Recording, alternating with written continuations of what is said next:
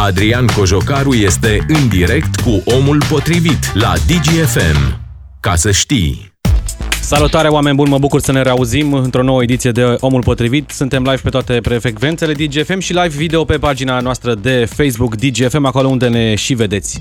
Ieri am auzit o vorbă mare, n-am mai auzit de mult vorbe mari în România și mi-am adus aminte de un alt om important în politică prin anii 90 care spunea că e cazul ca România să facă reforme și cred că a fost printre primii care a spus la vremea respectivă că, dragi români, trebuie să strângem cureaua ca să trecem prin tranziție și să ieșim învingători.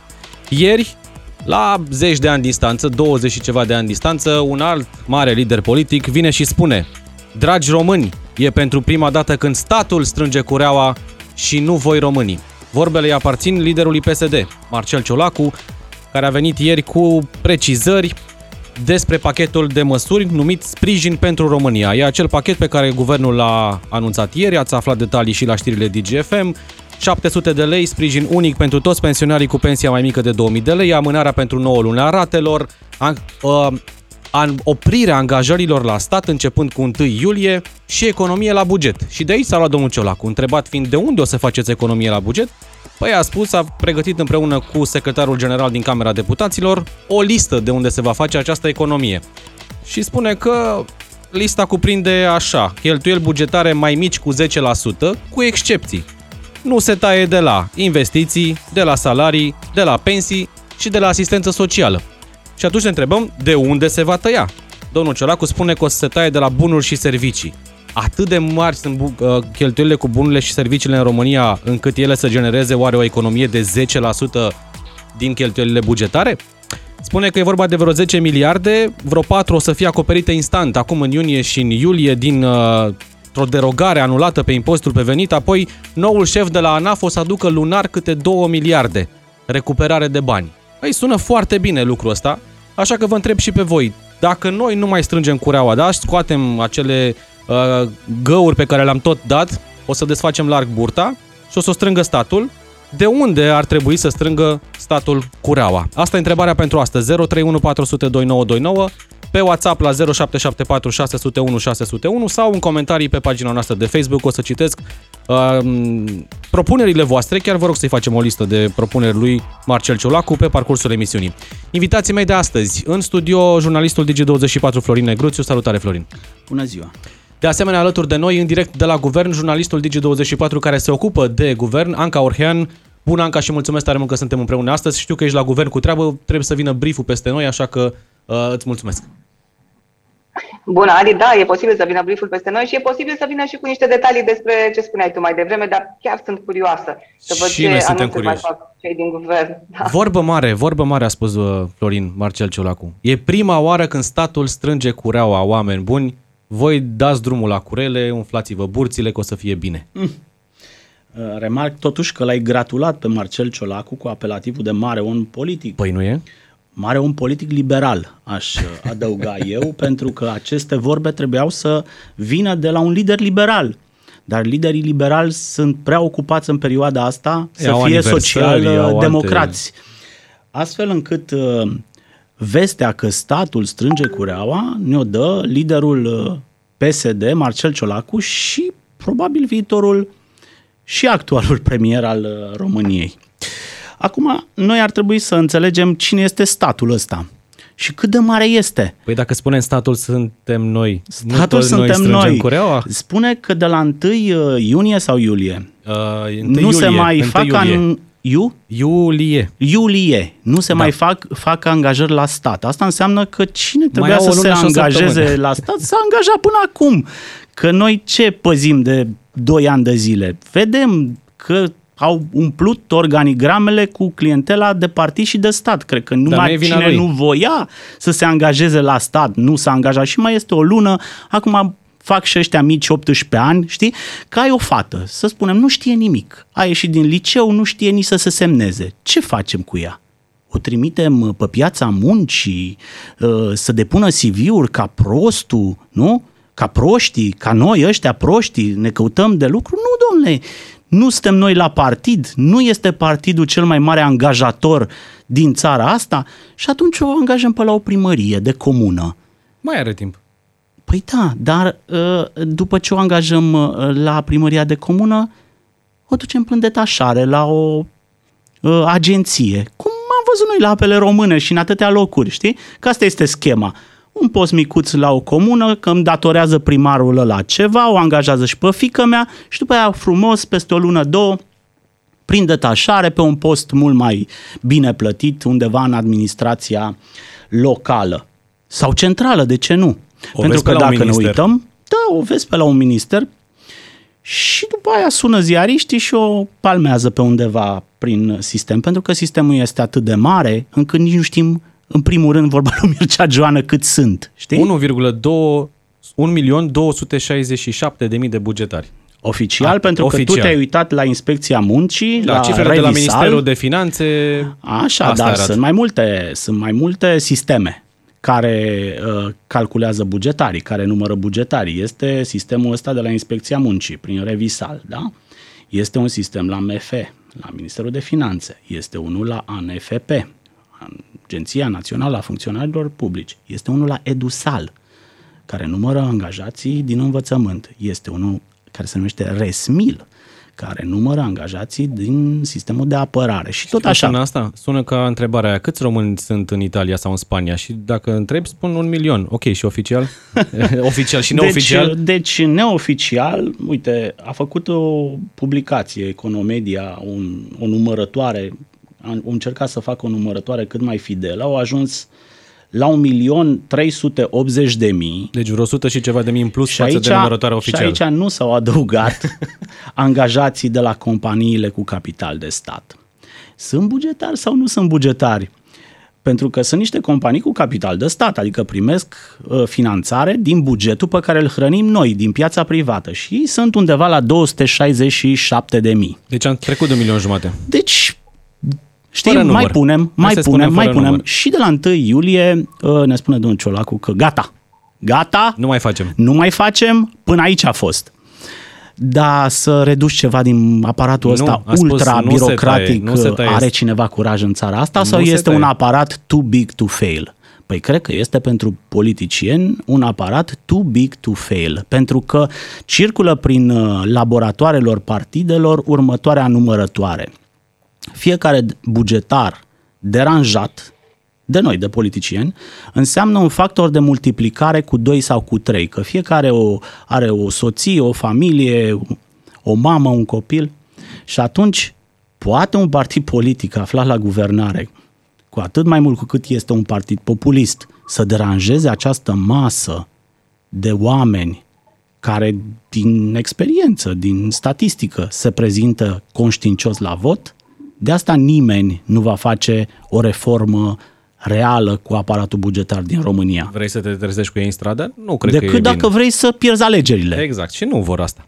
Anca, 1,1 miliarde de euro costă pachetul ăsta, venit cumva nu știu de unde, pentru că știam că banii vin ba de la buget, ba de la fondurile europene, dar încă nu le avem. Și ca nu să compens... încă. Nu e venit încă, nu da. este venit încă. Da. Nu, nu, nu. E doar wishful thinking că o să reușim să-i strângem.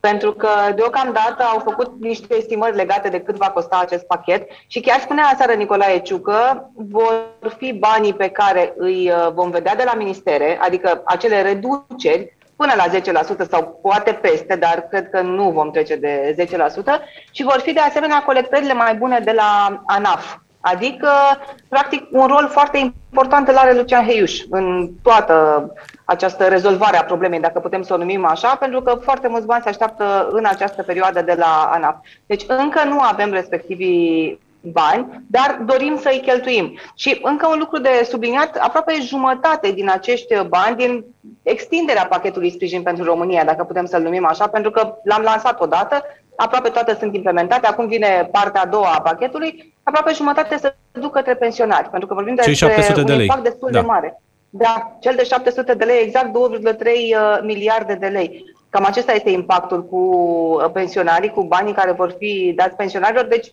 marea parte, până la urmă, tot acolo se duc. Dar vreau să vă mai completez, vă auzeam mai devreme vorbind de Marcel Ciolacu, de astăzi începe AMR-ul pentru Marcel Ciolacu. 365 de zile până când poate că el va fi reprezentantul Partidului Social Democrat. uite că nu știam, da. Fruntea Exact, în mai 2023, da? dar nu știam exact data. Deci un an de acum exact. încolo, atât. 25 mai 2023 este, ar trebui să fie prima zi în care socialdemocrații uh, sunt reprezentați la nivelul guvernului și au și funcția de premier. Păi avem temă pentru 25 mai 2023. Asta e tema emisiunii. Cine vrea să-și ține minte de acum. Hai că m-a liniștit Anca. Dacă... Mie ce-mi spune, ce spune Anca sună uh, din aia, Așa. pe caiet.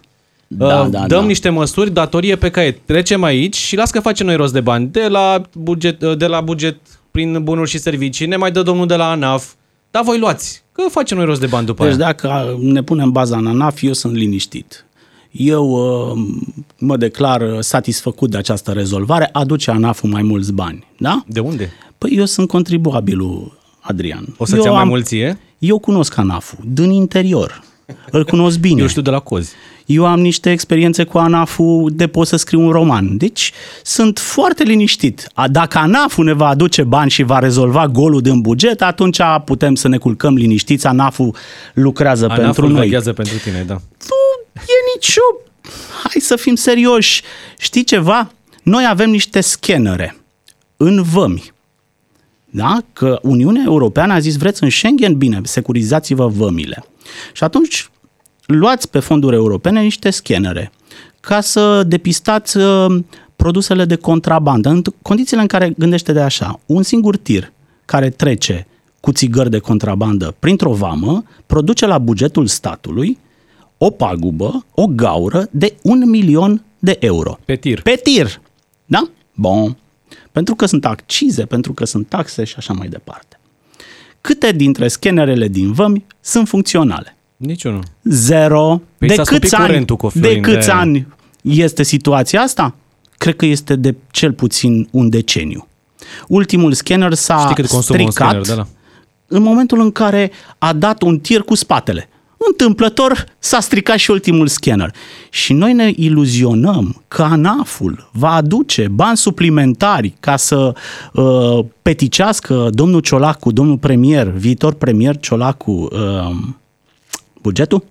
În condițiile în care tu Dorin, să te mai ai venituri, scuză-mă, o secundă, o secundă, în, în condițiile în care tu ai venituri, spune Vasilescu de la BNR, da, de 27% și îți propui cheltuieli de 40%. Ceva nu pușcă, ceva nu merge. Dacă se dă drumul la scanere? Da, dacă se dă drumul la scanere, Anca, mai vorbim. Te rog, Anca. Te rog, Anca.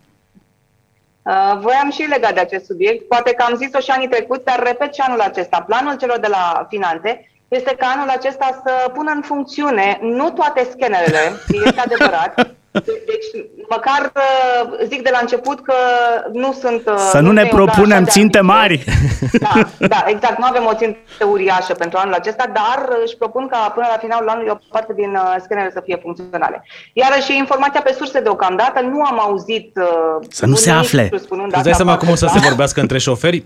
Alo, colegul, pe surse am auzit că pe la Giurgiu s-a pornit scannerul. Du-te mai spre vest. Dă pe DGFM, dă... Da, da, am auzit acum pe Digi, nu? Chiar, chiar teoretic așa ar trebui să fie. Acum mai avem vreo șapte luni să vedem dacă se va și întâmpla acest uh, lucru. Comisia dar... Europeană ne-a spus că e gata să ne primească în Schengen. O să apară pe Waze, știi? Scanner nefuncțional, scanner funcțional, bagă Giurgiu. Deci s-ar putea să dea drumul la scanere dacă ne primesc în Schengen, atunci nu mai avem ce să facem, le băgăm în priză și aia e. Da, suntem cam forțați de situația asta din regiune. Uite-te, mai gândește-te la un lucru. Dacă nu era război, dădea oare legea offshore? Sau dormeau pe ea încă trei ani de acum cât încolo? Cât 5 ani, parcă. Da. De când a învins regimul Iohannis, regimul Dragnea? Hai, că regimul Dragnea a fost rău. Era cu rușii, nu vrea să vândă țara decât cui trebuie, au făcut politica gazului rusesc, dar acest regim, nu, pro-american, euroatlantic, este în funcțiune de mulți ani, nu? de vreo trei ani. Uh, de-abia acum au dat legea offshore, care ne-ar fi permis să tragem gazul ăla din Marea Neagră, să, devim, să devenim exportatori în Europa asta, care are nevoie de gaze, știi? Ne crea un avantaj competitiv. Aducea bani la buget, nu? Rezolvai niște probleme sociale. Dar noi mereu punem carul înaintea boilor. Sau căutăm soluții de-astea, heirupiste. Dar de ce nu mergi la lucrurile de esență, de, ă, la fundamente? De ce să nu îți folosești resursele naturale? De ce să nu faci un stat mai suplu? De ce să nu-ți colectezi taxele? Ei vorbesc acum de creșterea taxelor. În condițiile în care ei nu reușesc să le colecteze nici pe ăstea pe care ar trebui să le colecteze. Suntem pe ultimul loc în Uniunea Europeană la colectarea de TVA. Nu? Chestiunea ANAF-ului, responsabilitatea ANAF-ului. După scanere o să se ocupe și de TVA. Uite ce spun ascultătorii noștri la 0774 601 601 referitor la întrebarea de unde ar trebui să strângă statul cureaua. Andrei vine cu o listă foarte clară. 1. Eliminarea pensiilor speciale. 2. Înghețarea angajărilor la stat pe 5 ani. 3. Restructurarea sistemului bugetar cu mai mult de o treime. 4. Digitalizarea și eliminarea hârtiei. 5. Impozitarea mai mare pe alcool, tutun, uh, produse cu nivel ridicat de zahăr, 6. Reducerea impozitelor pe muncă pentru reducerea economiei subterane, 7. Combaterea contrabandei cu țigări, alcool și așa mai departe. Doamne, dar de unde este ascultătorul nu știu, nostru? Dar... Nu o să-l alea, nu o să aleagă nimeni niciodată. mai în fine așa, Vreți Sorin... să pierdeți alegerile cu programul ăsta ultra-reformist? Sorin spune că ar trebui tăiate pensiile speciale, un alt ascultător spune așa, Tarom, Metrorex, Poșta Română, mulți angajați la, stat, la stat care nu fac nimic, Astea sunt găurile negre din care nu o să ieșim în timpul vieții noastre. Sunt foarte multe mesaje de la voi care spun că ar trebui tăiate în primul rând pensiile speciale. Apropo de asta, tocmai au fost repuse de curând în funcție cele ale parlamentarilor, Anca, nu? Deci încă o cheltuială A, și nu economie. Da, CCR-ul le permite deocamdată, dar na, un viciu de procedură, ce să spun. Nu știu dacă au vrut sau nu au vrut să se încurce în acest uh, lucru, dar clar nu le-au putut uh, desfința. Dar apropo de pensiile speciale, noroc de Comisia Europeană și Planul Național de Redresare și Reziliență, că prin acest plan ne obligă cumva să raționalizăm și aici subliniez, raționalizăm, pentru că aceasta este formularea din PNRR, toate pensiile speciale. Și recunosc și ei că doar pensiile magistraților vor fi protejate prin decizia Curții Constituționale, în rest se pot atinge de toate. E bine, ce au făcut în acest timp parlamentarii noștri? În momentul în care au vrut să desfințeze pensiile speciale, au băgat și cele ale magistraților acolo. Motiv pentru care CCR a spus de fiecare dată, nu se poate face acest lucru. Ei bine, spune Comisia, dacă s-ar face o lege prin care să se creeze un nou sistem de calcul pentru pensiile speciale, bazat pe contributivitate, care să nu depășească, practic, salariul pe care l-ai avut în timpul muncii, să nu ai o pensie mai mare decât salariul, ai putea să o faci și dacă ai face tu de la sine excepția aceasta a magistraților. Deci cumva toate soluțiile vin uh, din afară, nu din interiorul uh, țării. Și apropo de această reformă a administrației pe care văd că o amintesc și, telespecta- și spectatorii tăi uh, și ascultătorii tăi, iartă-mă, nu se dorește. A spus chiar ieri Nicolae Ciucă nu fac un anunț în sensul acesta. Nu vrem în acest moment să facem o reformă a administrației. Înghețăm angajările. Aici e un subiect sensibil. De ce? Pentru că dacă îngheți angajările, automat în perioada următoare oamenii vor ieși la pensie și cumva o să fie nevoie să îi înlocuiești cu alții noi sau o redistribuire. Deci cumva nu se poate să rămâi în această situație de înghețare a angajărilor la stat fără să mai faci nimic pe lângă. Vor fi practic obligați ori să angajeze, să fie blocarea angajărilor doar anul acesta. Și de la anul se întâmplă din nou ce se întâmplă acum. Pentru că în acest moment, în aceste zile sau săptămâni, sunt deschise extrem de multe concursuri. La nivelul guvernului, în extrem de multe ministere, cel mai uh, recent este cel de la Ministerul Fondurilor Europene, acolo unde se Bine, fac extrem de multe că angajări. e nevoie de oameni în plus la fonduri europene pentru banii din PNRR și la ANAF tocmai pentru controle și alte... Bun, acum uh, reducerea aparatului bugetar nu ar trebui să fie un scop în sine. Se aduce în permanență argumentul că avem cel mai mic număr de bugetar raportat la mia de locuitori din Uniunea Europeană. Da, dar raportat da. la numărul de angajați activi? Dar raportat la cât costă, la cât își permite țara să uh, producă pentru a plăti aparatul bugetar, bugetarii noștri sunt extrem de scumpi. Adică ar trebui să lucrăm noi mult mai mult, să producem mult mai mult pentru a susține acest aparat bugetar. Asta este problema. Revin la procentul pe care îl dă BNR-ul prin vocea lui Adrian Vasilescu. Da? Noi avem, producem de cât a zis? 27%. 27% și dorim cheltuieli de 40%. Este evident în orice gospodărie când tu aduci atâția lei și ai cheltuieli duble, ceva trebuie să faci. Ori îți uh, uh crești veniturile, aduci mai mulți bani în casă, ori te restrângi pe partea de, uh, de cheltuieli. Nu există altă soluție. De câți bani, atâta pește. E un fundament economic aici. Este un calcul uh, uh, contabil. Tu nu poți să uh, faci reformă doar din gură, pentru că aceste deficite se vor aduna și vor veni din urmă peste tine. Este ca asta cu amânarea ratelor la bancă.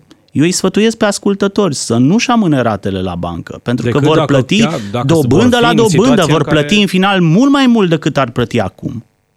Doar dacă e o situație limită, atunci nu au ce să facă și o să Au posibilitatea asta, dar nu este obligație, da? Pot să facă lucrul ăsta, dar atenție, vor plăti în final mai mult. La câte promisiuni se fac, am impresia că am descoperit Eldorado și în curând va curge numai lapte și miere, spune Ștefan. Un alt ascultător spune că ar trebui impozitată cu 70% orice plată către paradisuri fiscale, abrogarea legilor care produc pensii speciale, impozitarea pensiilor speciale, interzicerea altor studii de fezabilitate pentru același tip de proiect până când se face cel anterior.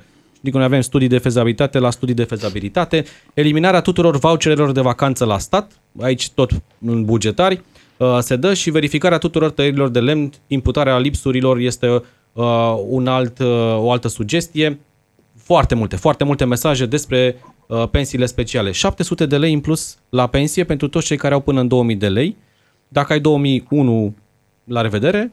Și asta înseamnă, cum spunea și Anca, 2,2 aproape milioane de pensionari. Deci jumătate din acest uh, proiect, vreo 500 și ceva de milioane de euro, se duce pentru această plată unică. Uh-huh. Odată primești banii aia. Nu e, e un ajutor sau e... Da, este un ajutor. Pentru oamenii ceva cu cei mai electoral. căjiți din țara asta, evident, orice măsură de genul ăsta socială are și un calcul păi electoral că în cu liberal? Spate. Da, dar pentru toți vin alegerile, aceleași alegeri pe care PSD-ul le va câștiga în condițiile astea de acum. Uh, trebuie să ajuți oamenii care sunt necăjiți, care au trecut cu greu prin perioada asta. Nu se poate trăi din banii ăștia, dintr-o pensie de asta atât de mică, dintr-un salariu minim pe economie, nu poți să trăiești totul s-a scumpit, adică este... Mulți sunt la limita supraviețuirii și trebuie să vii cu ajutorul ăsta. Uh, aici nu avem uh, avem discuții și, încă o dată, nici nu cred că este momentul să dai oameni afară.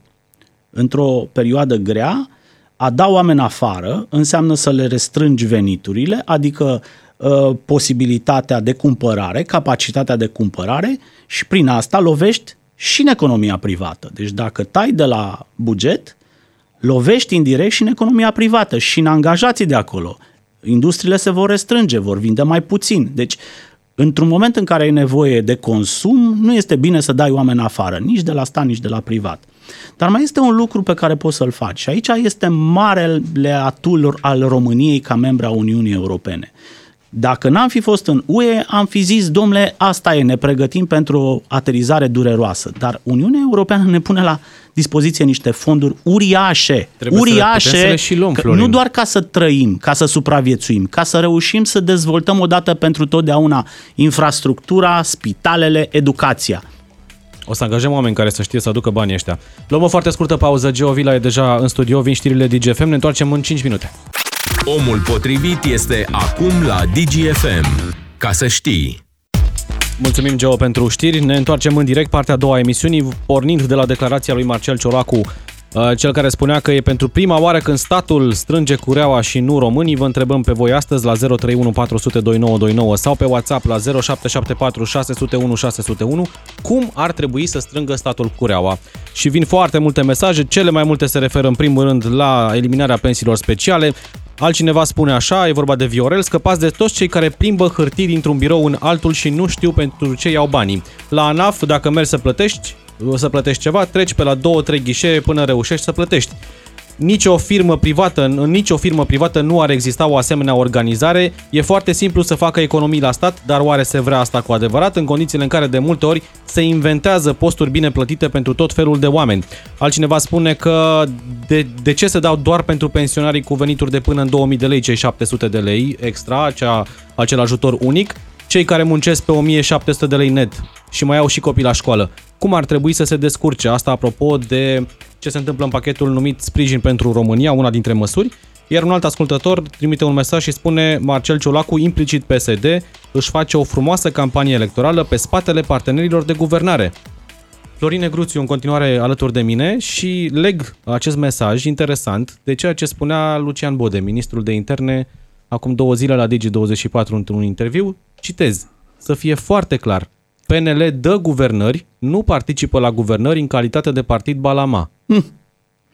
PNL dă guvernări PSD-ului, nu? N-am mai spus asta. Așa, eu am citat exact ce a spus Eu așa Bun. am văzut. PNL suferă oricum de uh, sindromul ăsta al partidului mic. În momentul în care devine prea mare sau prea important, îi tremură picioarele și atunci cheamă pe cineva să-l salveze.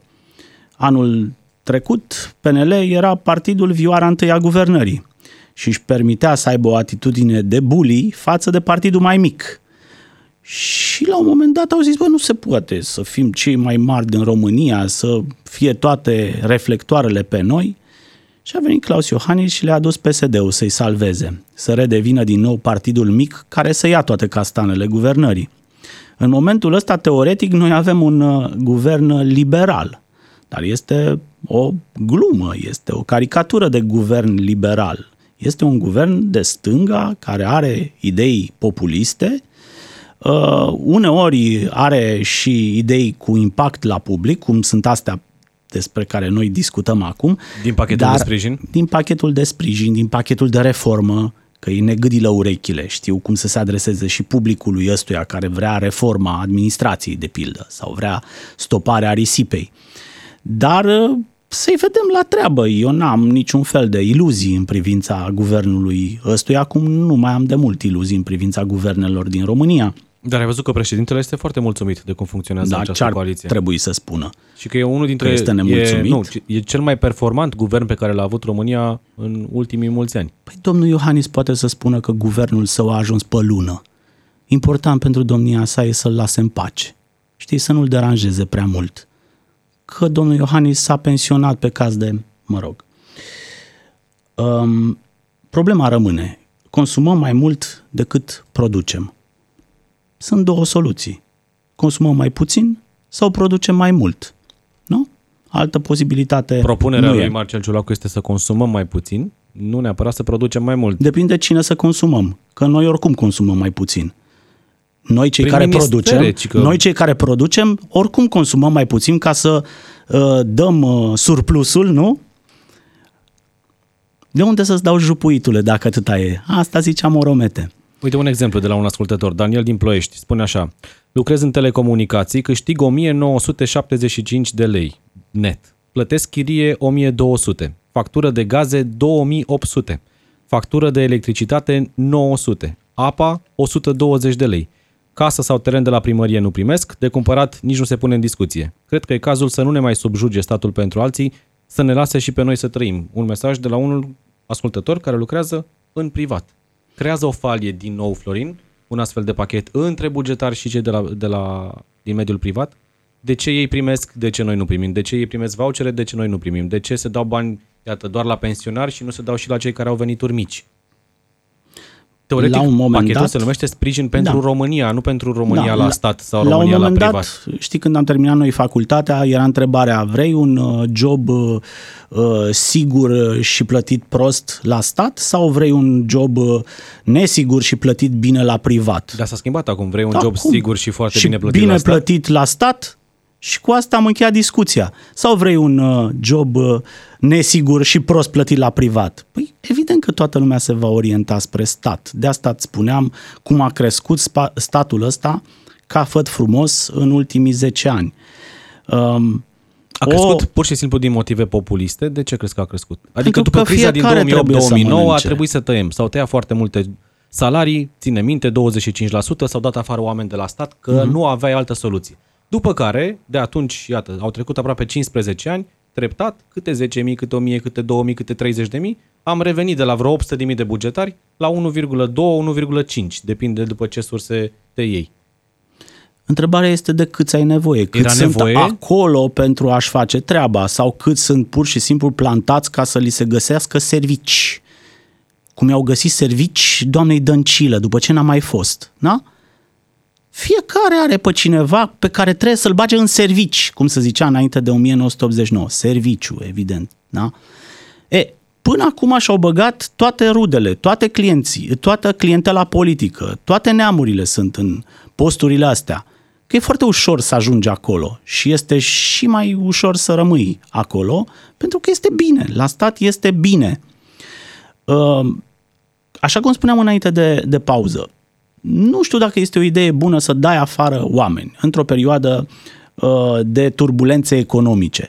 Dar să faci reformă în administrație nu înseamnă neapărat să dai oameni afară. Ce ar fi să începem digitalizarea, ca fiecare să-și găsească locul unde este util în administrație să uh, implementezi acest sistem de e-facturare, da?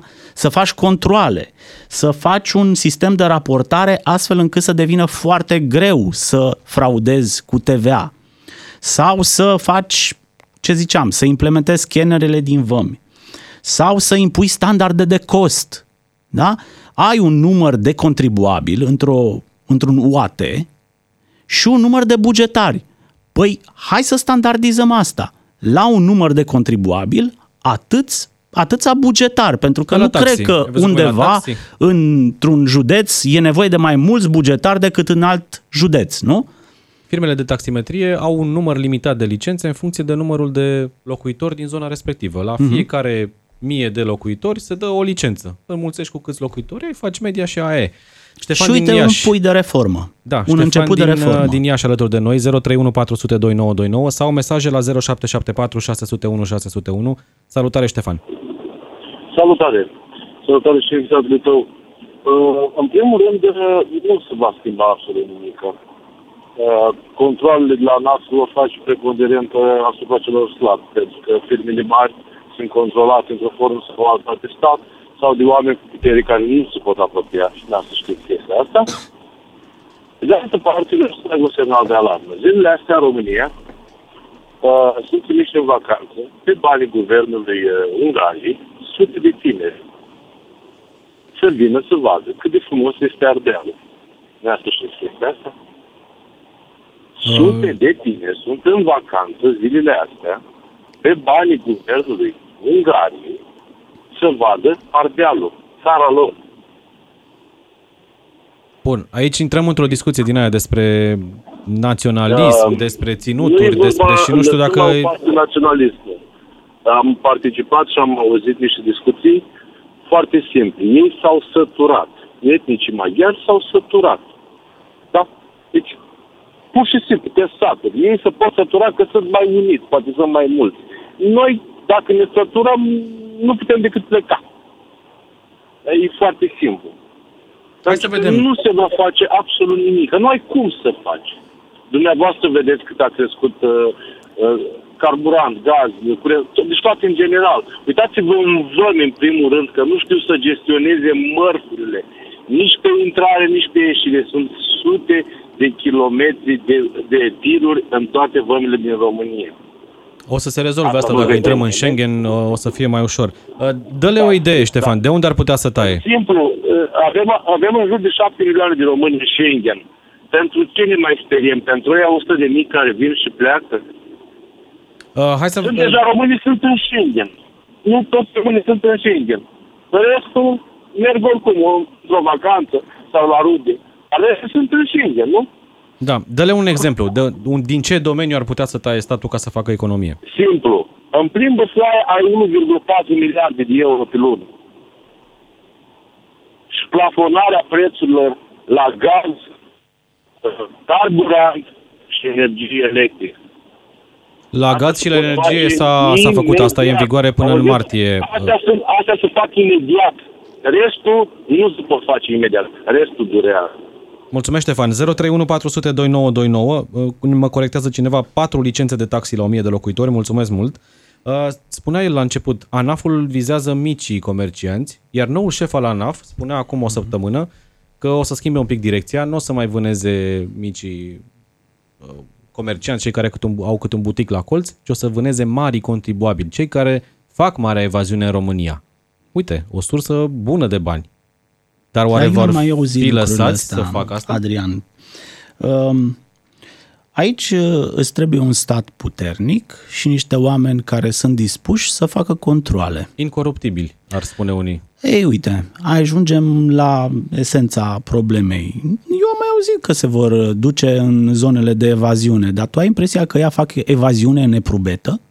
Că ei nu dau în stânga și în dreapta, că nu se duc banii pe verticala puterii din că România. nu știe nimeni că se face Că nu știe nimeni, că banii ăștia n-ajung prin campanii electorale, prin vilele politicienilor, prin mașinile uh, amantelor, prin uh, apartamentele pe care și le iau uh, prin Franța sau prin Italia sau prin Dubai, că acum este o nouă modă, nu? Deci uh, corupția asta nu este un uh, nu este sec- este secretul lui Bacchus. Cine a văzut filmul Secretul lui Bacchus știe că la final toți dansează. Tot, toată lumea cu toată lumea dansează. Și evazionistul și procurorul. E, ca să reușești să ai un ANAF performant, trebuie să-l faci incoruptibil. Și da, trebuie să-l trimiți în zone unde se face cea mai mare evaziune. Nu trimiți în, la buticul din colțul blocului, că aia este butaforie, aia este spectacol, aia e de ochii lumii. Sigur, știi? la modul ideal n-ar trebui să facă evaziune niciunde, adică e... Nu, evaziune se face peste tot. dar e Doar în vorba de unde România nu colectezi se mai mulți prinde. bani. Da? Pentru că, sp- cum spui tu, poate nu se vrea. Cristi din Brașov. Salutare, Cristi. Alo, bună ziua. Bună ziua. Dumneavoastră. Uh, Da, cu evaziunea și cu furatul e mai greu la noi în România. În primul și în primul rând că trebuie, nu știu, ne, ne lipsește mentalitatea, ne lipsește, ne lipsesc multe chestii. Dar uh, nu n-ar strica încercat. Uh, Ce aș putea face eu și de unde ar putea veni niște bani la buget și în țara asta, în țărișoara asta noastră, scumpă și dragă, Uh, în primul și în primul rând uh, avem o capacitate foarte mare de a produce energie la prețuri foarte mici. Uh, De ce mândri ăștia ai noștri de guvernanți uh, nu, uh, nu dau drumul să producă până în Revoluție? Aveam o industrie grea, industrie uh, ușoară, era o grămadă fabrici consumatoare de energie, acum nu mai sunt.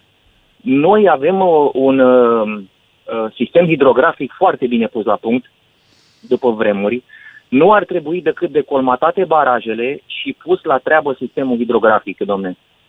Și uh, făcute fabrici uh, și chemați investitorii de afară pe niște costuri uh, minime de energie, eu cred că s-ar umple țara de investitori. Dar numai să se vrea. Uh, Deci tu am un propui o prieten altă care variantă. spunea- Această variantă de a face investiții în zonele în care avem resurse regenerabile, indiferent că e vorba de eolian sau de hidrografic, pentru a atrage la rândul lor investiții.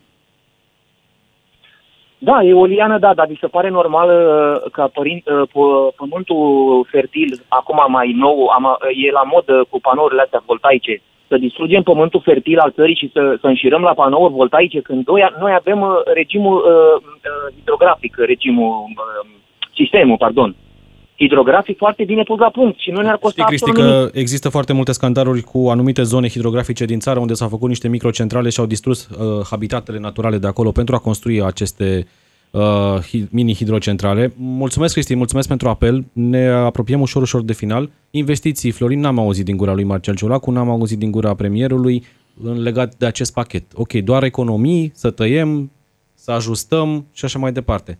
Dar banii se produc și uh, investind așa, nu, bani. Așa se produc banii, nu dând Prin investiții, din da. elicopter bani sau împrumutându-te la prețuri astronomice, la dobânzi astronomice. deficitul a cum se- crescut și cum atunci se normal împrumută că- astăzi România. Da. Pare să că nimeni nu mai este scandalizat de dobânzile la care se împrumută Ministerul de Finanțe, condus de un domn care, în momentul în care era publicist, lua foc pe subiectul ăsta.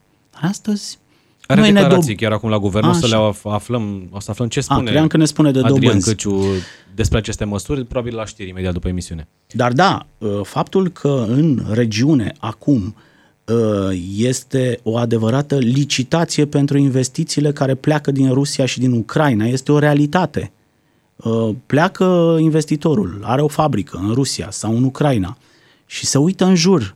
Unde aș putea să mă duc? În Și de ce Polonia, în evită Cehia, România acum? în România? Păi n-are de ce să evite România. Pentru că România are uh, autostrăzi, are o infrastructură foarte bună, are forță de muncă gârlă, nu? Are politici coerente și legi care nu se bat cap în cap, are un sistem uh, fiscal predictibil și are niște politicieni și administratori competenți. Ce Când țară e vorbești asta? cu ei, păi asta e România. Nu? De asta vin investitorii grămadă în țara asta. Da. Uh, cred că ai greșit numele țării, țării Florin. E o oportunitate Evident foarte... că nu e asta. Da, e Evident o oportunitate că am vrea foarte să se mare. întâmple lucrul ăsta. 2022 va fi anul în care trebuie să facem astfel de ajustări. O spuneau de la președinte până la premier și toți liderii politici că este un an dificil. Evident că au pus totul în contextul războiului. Noi știm că nu e doar asta. Inflația nu a venit odată cu 24 februarie, ci cu mult înainte. Te aștepți ca până la final de an, pentru că vine toamna. Acum oamenii se mai relaxează un pic, vin concediile, îți mai iei mintea. Dar în toamnă începi să dai drum iarăși drumul la căldură și te costă. Gazul, cine știe ce preț va avea până în toamnă. Când vine toamna, de unde vor mai scoate încă un pachet? Pentru că va mai fi nevoie cu siguranță. Oamenii nu pot trăi așa, dacă inflația continuă să aibă două cifre, lună de lună, nu vor mai putea trăi așa pur și simplu. Dar eu nu contenez să mă mir. Dacă acum ai luat un miliard pe datorie da. pe caiet, sperând că vei recupera banii ăștia de la ANAF, în toamnă ce faci? Eu nu contenez să mă mir de alt lucru, nu de ce fac ei la guvernare, care aruncă cu bani din elicopter. Normal, banii devin mulți și ieftin, mai ieftin. Deci, da, inflație. Dar eu mă întreb de unde are lumea bani. Este întrebarea pe care mi-o pun când încerc să găsesc un loc Am mai la, schimbat 100 de euro, vorba la, aia. la terasă, la restaurante. Sunt restaurantele pline, o să vină sezonul estival, nu o să găsești o cameră pe litoral. Toată lumea pare că este într-o febră a consumului. Este foarte bine că lumea consumă, dar întrebarea rămâne, de unde scot oamenii banii ăștia? De unde? Că nu suntem toți bugetari în țara asta. Și nici evazioniști. Și nici evazioniști. Mulțumesc mult! Mulțumesc, Mulțumesc. Florin Mulțumesc. Negruțiu pentru prezența astăzi la Omul Potrivit. Vă mulțumesc și vouă. Cele mai multe mesaje uh, venite din partea voastră se referă la tăieri de pensii speciale, la reducerea numărului de parlamentari, la reducerea numărului de oameni care lucrează în agenții de stat și care nu fac mare lucru, spuneți voi. Asta e ideea generală. Noi rămânem cu ceea ce ne-a spus Marcel Ciolacu, faptul că urmează tăieri de bunuri și servicii și cam atât. De acolo se va face economia care să ducă în implementarea acest pachet de 1,1 miliarde de euro sprijin pentru România, cum se numește el. O să strângă statul cureaua, nu noi. Noi îi strângem cureaua doar până mâine, mai așteptăm 24 de ore și ne reauzim aici în direct la Omul Potrivit. Ascultă Omul Potrivit și mâine la DGFM.